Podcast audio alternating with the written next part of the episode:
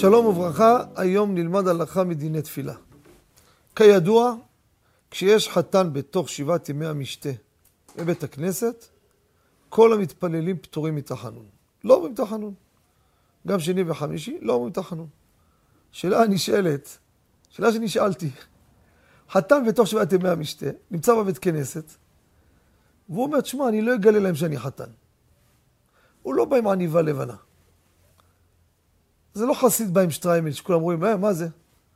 לא יגלה להם, הם ימשיכו רגיל. האם אני מותר לי לשתוק, או חייב לידע מישהו, הלו, אני חתן פה? אותו דבר, אבי הבן. סנדק, מוהל, נמצא בבית כנסת, הוא אומר, שמע, מי אמור לדעת שאני סנדק היום? אני אשתוק, שיגידו תחנון, עזוב אותך. אני לא אגיד תחנון, בסדר? אני לא, אני אקרא תהילים. האם אני חייב לידע אותם, או לא? אם זה היה לכבודו של אותו אדם, יגיד אני מוחל על כבודי, נכון, אבל זה לא עניין של כבודו רבותיי. יש הלכה, במקום שיש בעל שמחה, אין לומר תחנון, אסור לומר תחנון. לכן הלכה למעשה, החתן, או אבי הבן, או הסנדק, או המוהל, חייב לומר לציבור, חבר'ה, אני פה.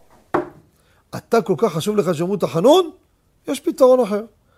לפני שיתחילו תחנון, צא החוצה. אני לא מורה לבן אדם לצאת החוצה. יש פוסקים שאומרים שיצא, גם סתם ככה שיצא, שלא יפתור אותם. לא, הלכה למעשה לא, בשעת שולחן ערוך, מה שהפוסקים הביאו, אין חובה. אבל אתה חשוב לך שיגידו תחנון? אין בעיה, צא החוצה. ואז אין פה חתן, מיד, את עמוס בשלום, ואני יוצא עם רפי, תברח החוצה. ואז מה יתחילו? אנא. כשמתחילים, אין פה חתן. שיגמרו את התחנות, תחזור לספר תורה. כאילו יצאת לשירותים לאיזה סידור.